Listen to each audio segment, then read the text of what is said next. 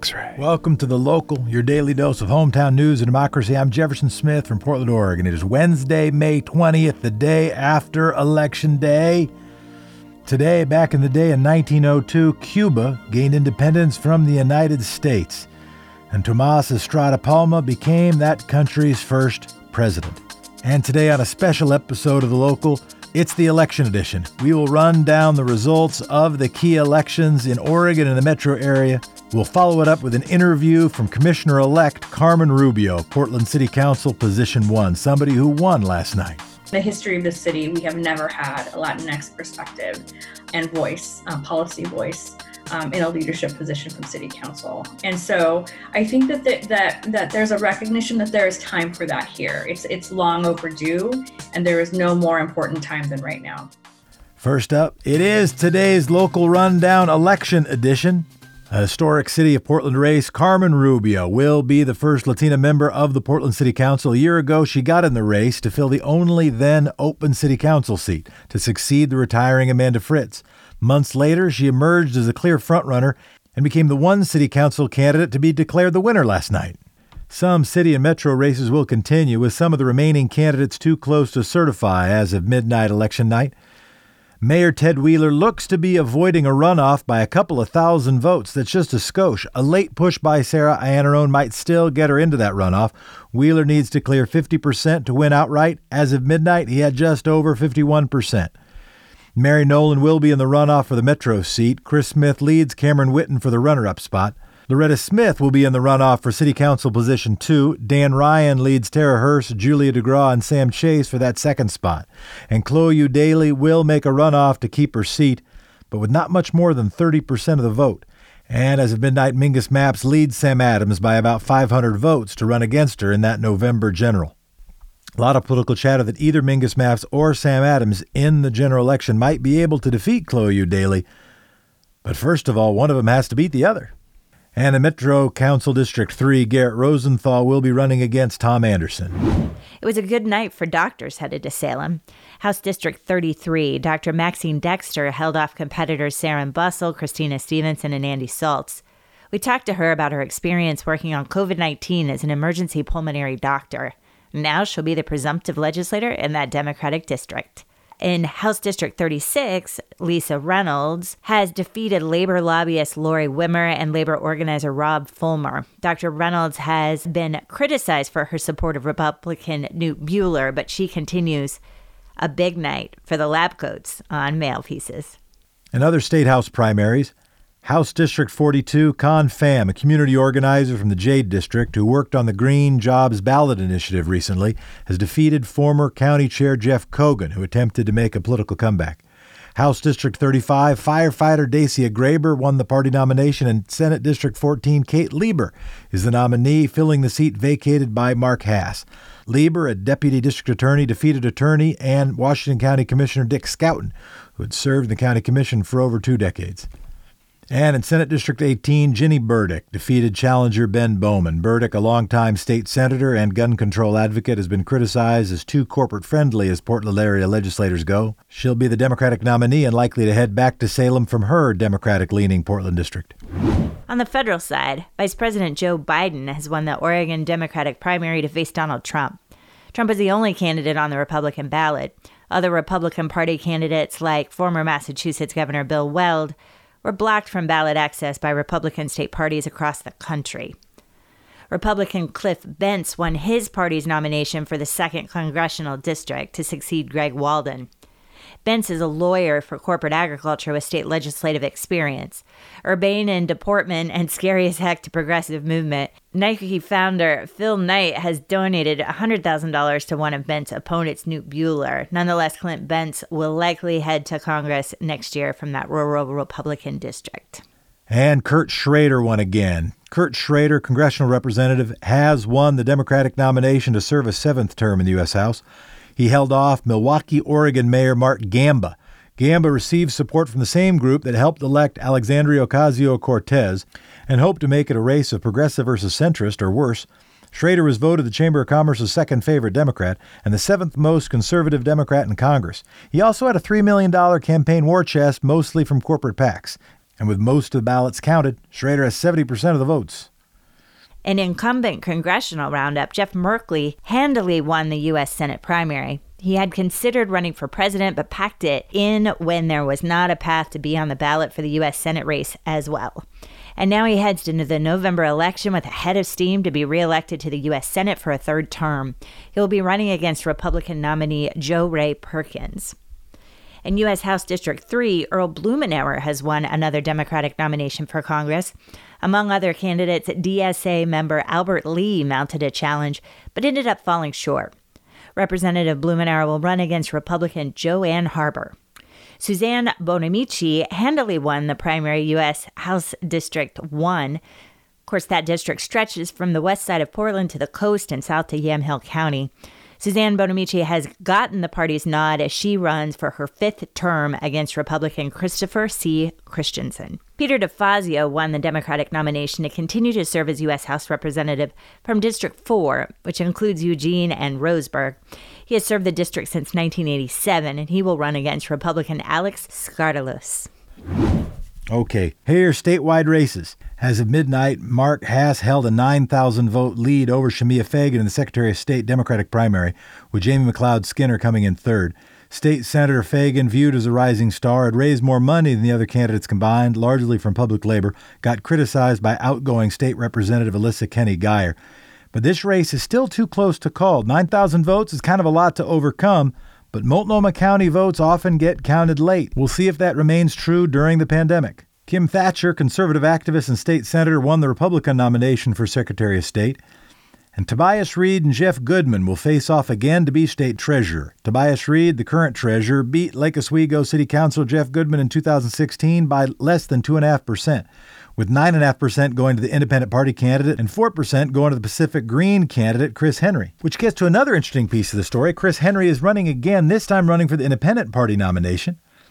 And although the races are too close to call, according to 95% reporting, Kim Thatcher is ahead in the Secretary of State's race, and Chris Henry is ahead in the Treasurer's race for the Independent Party of Oregon nomination. And lest one th- can think you can predict what the Independent Party is going to do, Kim Thatcher, conservative Republican, Chris Henry, a Pacific Green Party member, Joe Biden beat Trump 52 to 38 in the Independent Party primary, even though the voters in that primary seemed to lean Republican in the down ballot races and Ellen Rosenblum will face Michael Cross in her bid for re-election as Attorney General. An update on the gas tax and homeless services measures. Portland has renewed the 10 cent per gallon gas tax, focused on safe routes to schools, neighborhood greenways, traffic signals, street lighting, and sidewalks. Portland said yes again to the gas tax. The houseless services ballot measure was also approved. Proposed by Metro, the region has said yes to a 10 year focus on homeless services. Paid for by a corporate tax on businesses with income over $5 million and households earning over $200,000 jointly or $125,000 individually, the measure will bring $250 million a year to the region. In your judicial and law and order races, Multnomah County District Attorney will be Mike Schmidt, not the former third baseman for the Philadelphia Phillies, but the executive director of the Oregon Criminal Justice Commission. He was elected over Assistant U.S. Attorney for Oregon Ethan Knight in the race to be Multnomah County's next top prosecutor. Mike Schmidt breaks the tradition of a succession of hand picked prosecutor insiders, a decisive victory with over 114,000 votes to Knight's 36,000 votes. Was it the John Legend bump? John Legend like said on a tweet for him. I tend to think John Legend was just front running, just back in the likely winner. Because, you know, that's how John became a legend. In the Multnomah County Circuit Court race, Adrian Brown versus Rima Ghandour in a runoff. In a race with five competitors, including Uris Warren Jr., Rima Ghandour, John Schlosser, and Sonia Montalbano, Adrian Brown and Rima Ghandour have gotten the nod to move into a runoff. Brown, an Air Force veteran and Lewis and Clark grad, Ghandour brings over two decades of experience as a civil law attorney. And your daily dose of data. The state reported two new deaths and 33 new cases of COVID 19. Clackamas County has submitted a reopening plan. Washington County expected to apply on Friday, leaving Multnomah County as the last county to apply to reopen. And that's today's Quick Six, I don't know, Quick 16 local rundown. And coming up next, Emily Gilliland and I talk to City Commissioner elect Carmen Rubio. the first thing I want to say is congratulations. How have you enjoyed being a candidate? You know, I there there have been really great things about it, and there have been things that have really challenged me. Um, but but I think that have made me better. Um, I love love talking to people. I love meeting new people and and learning about parts of Portland that I that I don't know uh, well enough yet, or about whole networks of community that are that have a, a focus and are making. What's a part of Portland what's a part of Portland that you're learning more about, or what's a part of Portland that was more unfamiliar to you before that you feel more familiar with now? Well, um, I've always been really aware of, um, and we've worked in East Portland for quite a long time, many, many years in the, in the work that I've done. But um, I'm learning about um, just how, how many um, inroads and, and leadership um, uh, uh, things that that they have going on there now since I've been at the city, which has been phenomenal. And they they truly are a political force in this community. And so I'm really excited to see how uh, in in this role I can be helpful in lifting up voice to make that impact even stronger. What have been the things that have challenged you most? What are the parts you've liked least? I think when I first started um, campaigning, I felt very um, uh, uncertain about how I, uh, you know, I, I, felt like unsure about how I talked about the issues. I really felt a, a deep responsibility to um, knowing an issue very thoroughly so I could give a very thorough answer. And then it really clicked for me that no, this is a time to learn from people. This is a time where I don't have the answers. I, I need to go learn about the answers that exist in community um, and that are also, you know, that stuff is going on. There's a lot of expertise in the community. And so this was a great time of learning for me. And, and that learning helped me really refine um, a better vision for Portland. That sounds nice, but it doesn't sound hard. It doesn't seem like that would bum you out. Um, I think well, it didn't bum me out. No, it was it was just a learning process for me. I think the the thing that maybe bummed me out or that was hard is um, that there were a lot of unexpected things happening in this time in our community. This pandemic hit right in the middle of all yeah. this. And not only that, um, our community and my nonprofit that I, I run, like, you know, our community was one of the most impacted in Oregon. And so being a full time, um, uh, you know, holding my full time job and working full time while while running full time was a lot. And then this on top of that, COVID nineteen. So all these things together uh, made it a very stressful time, but um, but we're doing it. Yeah. We're talking to Carmen Rubio, newly elected city councilor of Portland. I want to bring in Emily Gilliland. Emily, can you hear us, and will we be able to hear you? Yeah, absolutely. Carmen, hello. Great to see you. Great to hear you. You know, one of the things I think as a candidate that's such a valuable opportunity is to hear voices of folks from across this community how have you balanced and i'm not even sure that balance is the right way when so many folks have vision for this community have passion for solutions and what your candidacy could look like what your administration could look like as a city commissioner? How have you balanced voices and made sure that you're engaging communities across portland? Well in my career um, since i've been in portland i've had tremendous opportunities because uh, of the roles that i worked in. Um, uh, on the community side and on the government side to really um, you know have a really broad network of people that were a good starting place. And so um, through this broad network I, were, I was able to meet um, their connections and their connections. So i got to meet people that i know had i not run perhaps i never would have had an opportunity to meet. And so in that way um, it kept uh, the uh, the different community groups and different uh, perspectives really allowed me to consider all sides of an issue. I, I won't say all sides because I haven't heard or learned everything yet, but multiple sides. And that's exactly the kind of perspectives that we need. And we need someone that can listen to all sides of something before being thoughtful in making a, a decision. Any any issues where you've changed your mind? Um, I don't know that there are issues um, yet that I completely changed my mind. But there are some issues that the more that I learn about them, the more I realize um, I don't have all the information. I want to learn more. And it's not just a quick answer about this or, or that. There are some issues that there are no quick answers.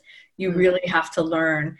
Um, and I still uh, have learned about um, some issues where uh, there are whole sets of people and individuals and perspectives I haven't yet had the, the opportunity to hear from that are that are that I need to do that. Particularly probably in housing. I know that infill is is a big issue right now in our in you know in our community, and we know that we need to become a denser city. And I'm just eager to really get in there and learn and, and look at um, the strategies, look at the rationale for a lot of the things that, um, for a lot of the reasons that the city uh, decided to move forward in this. Um, and also just very eager to, to see where community voice comes in there and how it has shaped it and how it can continue to shape it to, be, to become even better. Mm. It feels like a lot of your thrust. I remember when we spoke on the radio months ago in the earlier days of your campaign, certainly now, much your methodology is that I hear is around well who are the people I'm connecting with, who are the groups I'm connecting with, how do I make sure there's a lot of people who are engaging the subject matter, how can I interact and engage with community? Uh, and I do think that speaks to some degree of the leadership style that we might anticipate with you in City Hall on the subject matter area, was there anything that surprised you? Not only who was saying what or all the people, I mean, it was 600,000 people, you might have only met 590,000 of them, who knows? But the, so not just new people you met, but any subject matter that, an angle of which surprised you that if it didn't change your mind, at least you realize, oh, that's something I've got to carry with me and how I understand this or how I communicate about this. Yes. I, I started to learn uh, quite a bit more about um, our air quality and pollution, and particularly in certain parts of Portland where there are a lot of pollutants in the air, and how there has been a history of of community advocacy around these very issues. And these are things that I, in my everyday work, um, we, we, you know environmental justice is very much a part of my everyday work right now but um, to have such a clear focus and a long history of that advocacy in the city of portland that that's a new area for me. So i know i still have a lot of questions around that and around um, what other parts of portland you know are um, also experiencing the same or similar things. And what has the city uh, done or made progress on and um, what can we do in the future? So things like that. That's one clear one that i that i can think of right now. Hmm. this obviously has been a big personal sacrifice for you a sacrifice for your friends and family um, in, in lots of good ways. But where do you want to give gratitude? Uh, I probably would absolutely need to start with um, a lot of the advisors and mentors, um, probably all up in my life that have led me sort of to this point, um, that have encouraged me or believed in me. I have to give a huge um, debt of gratitude to Commissioner Nick Fish because he really was the one that um, really pushed me pretty strongly uh, to to make this move. And so uh, because he believed in me, it gave me a confidence. Uh, I mean, you know, he he was on council and he would know, and so uh, for him to tell me that really gave me a boost of confidence, um, and that that made a huge difference. It's I also I would say my partner Tony, he's been doing all the laundry and cleaning in the house and cooking, um, and has not complained once. So it's it's been pretty good. I've been pretty lucky. Yeah. Today is the end of phase one of this campaign. What does tomorrow look like? Well, depending on whatever the outcome is tonight, tom- tomorrow we take a, a rest in the morning and then we um, quickly recalibrate and make a new plan. So, so let's let's imagine. It seems to me that there are two scenarios. You might be humble and pretend there's a third, but to me, there's two scenarios, and one seems much more likely. Uh, one scenario is that you win outright. Another scenario is that there's a runoff. There does not seem to me any scenario where you, there does not seem to me to be a third scenario. Uh, the I want to actually put ourselves in each of those scenarios, and that we can air the interview in full, and people could you know think about that. But also, if we just air it tomorrow, we can just air it as if now we know, right? Uh, so let's first imagine uh, Emily's question through the lens of you're in a runoff. There's a break, and then the campaign goes forward. What does a campaign in Portland look like in the next six months where we're wrestling with how much that we are socially distanced versus how much we are reemerging to how much we're in the, you know, Jeep party in Texas and, you know, saying woohoo party uh, as people have been celebrating over the last several minutes, apparently? Mm-hmm.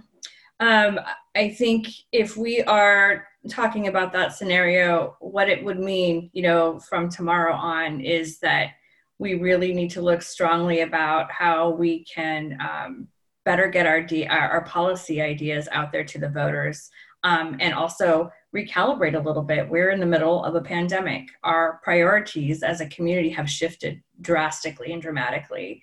Um, what matters um, now are, are, not, you know, are things that we care about the fire um, life and safety issues um, do people have enough food to eat um, if they're unemployed? How are um, people going to get the, the uh, health care that they need? Um, how are children and students going to um, have equitable access to, to learning?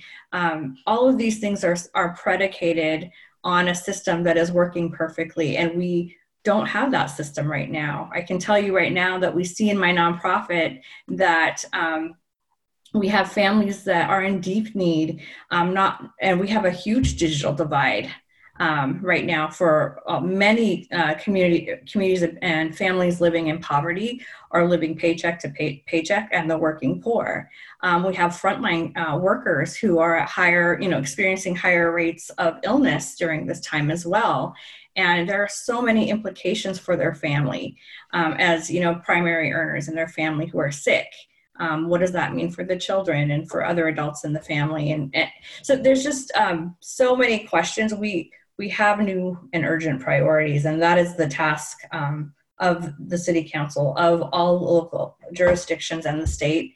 Um, and as a candidate um, that would be my priority to understand more deeply from impacted communities what are the urgent priorities now? These are the things that need to be the focus of the campaign going forward. On digital divide and the issue of the digital divide what do you see as a solution? Do you think that the city of portland should invest significantly in more internet capacity? And if we invest in more internet capacity should that in fact be operated by the city? Should we move in the direction of sort of publicly owned wi-fi? Or do you have a different idea I am in support of um, ideally uh, having a, a, a, publicly owned Wi-Fi that that can be equitably accessed uh, by all residents in the community. Um, what that looks like, whether it's city owned or whether it's a collaboration, you know, of regional jurisdictions, you know, I'm open to um, you know uh, entertaining multiple scenarios. Um, but the fact of it is um, in this time, if we are going to start moving more online um, in terms of providing access to government services, et cetera, um, we need to make sure that all communities are participating in the digital economy. So, put ourselves a year ago where you have an incumbent mayor in the middle of a strong economy, you have an incumbent uh, city councilor, Chloe Eudaly, you have a Nick Fish who is alive, and you have you running, deciding to run for uh, city council.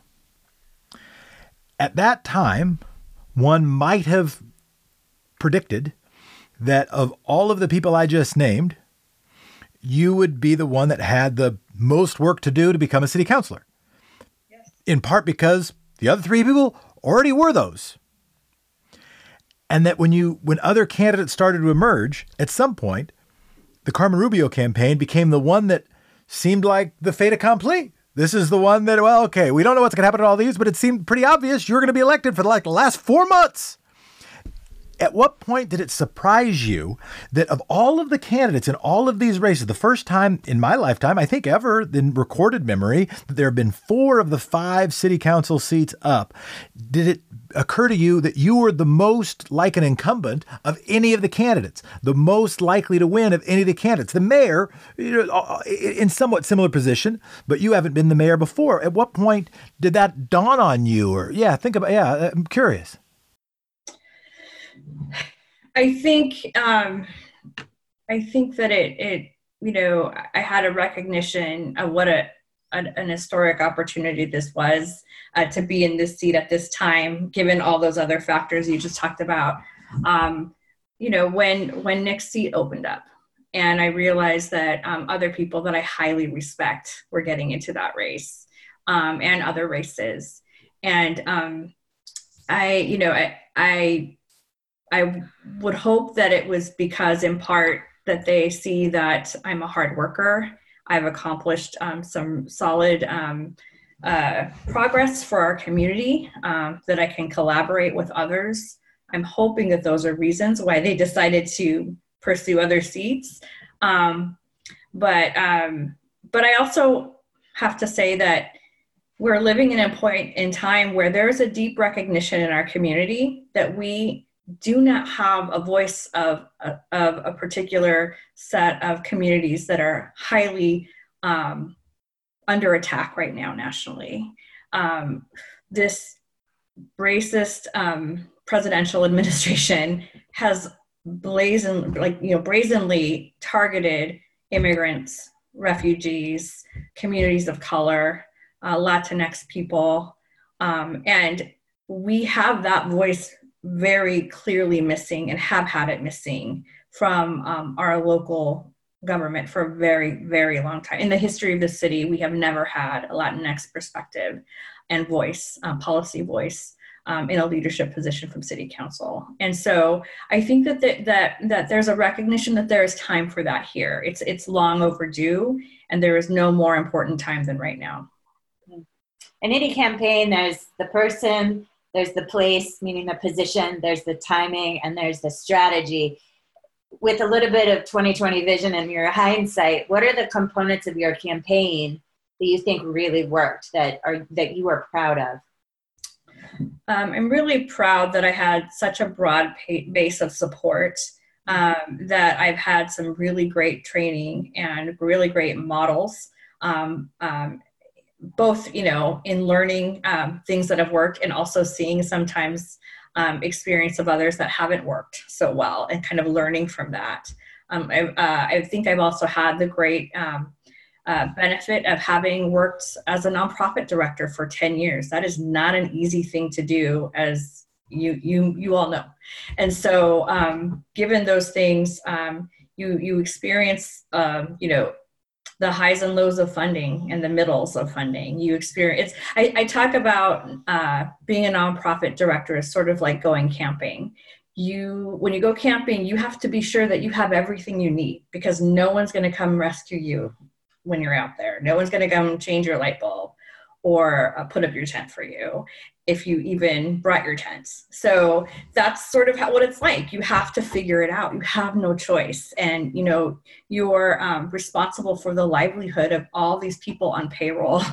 and um, it's, you know, their, it's their families and their kids. Um, and we can't let them down and we have to meet the mission. And I sort of, you know, draw on that experience um, for this campaign. You can't let people down. You're responsible for carrying those voices forward, and we need to make progress on our mission. Hmm. We've had the opportunity to interview over 65 candidates at this point across races across this state. And with each, someone made the decision, sometimes with encouragement, sometimes they felt their own confidence to be able to step out into the unknown and run as a candidate. There are a lot of folks that are out there that would say, never, I would never do such a thing. And yet, it's such a critical service to this community to make sure that there is a diverse array of voices and identities showing up representing our boldest vision for our communities.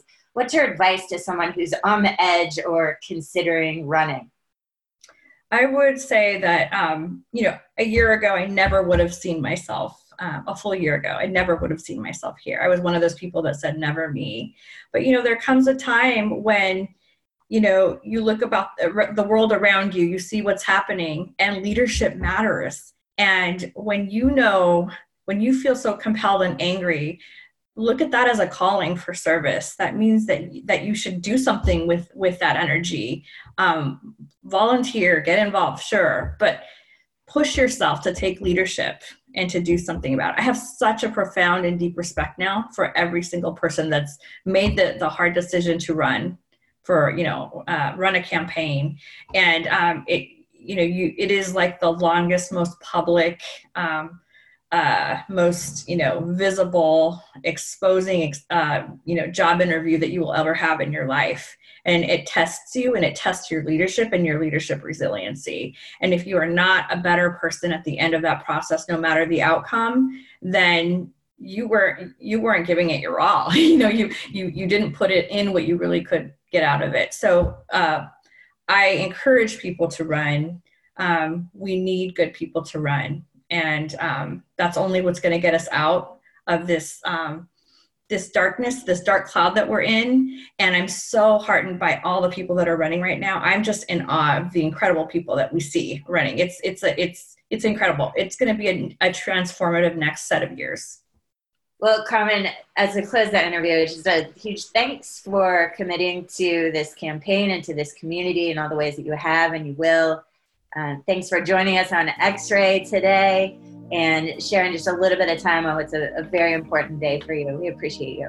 And I hope we have a chance to talk in a couple of months after you've come to grips with some of the next steps and you'll be wearing a somewhat different hat. But thank you so much for spending this time. Thank you so much. Thank you to Commissioner elect Rubio for joining the local, and thank you for listening to the local, your hometown at about 30 minutes. Please do rate and review the podcast. Please do share it with friends. And I hope you liked this episode. This episode took hours and hours and hours to produce. I'm not thanking myself. I want to thank Emily. I want to thank Will. I want to thank all the candidates. We've done over 65 interviews. We were prepared for this. We stayed up pretty much around the clock getting it done. If you got story ideas, send us an email at the local at xray.fm.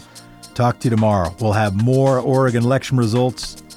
Today is gone. Today was fun. Tomorrow will be another one, said Dr. Seuss. In the meantime, stay home, unless you got to go outside, and certainly stay connected. And thank you, Democracy. X Ray.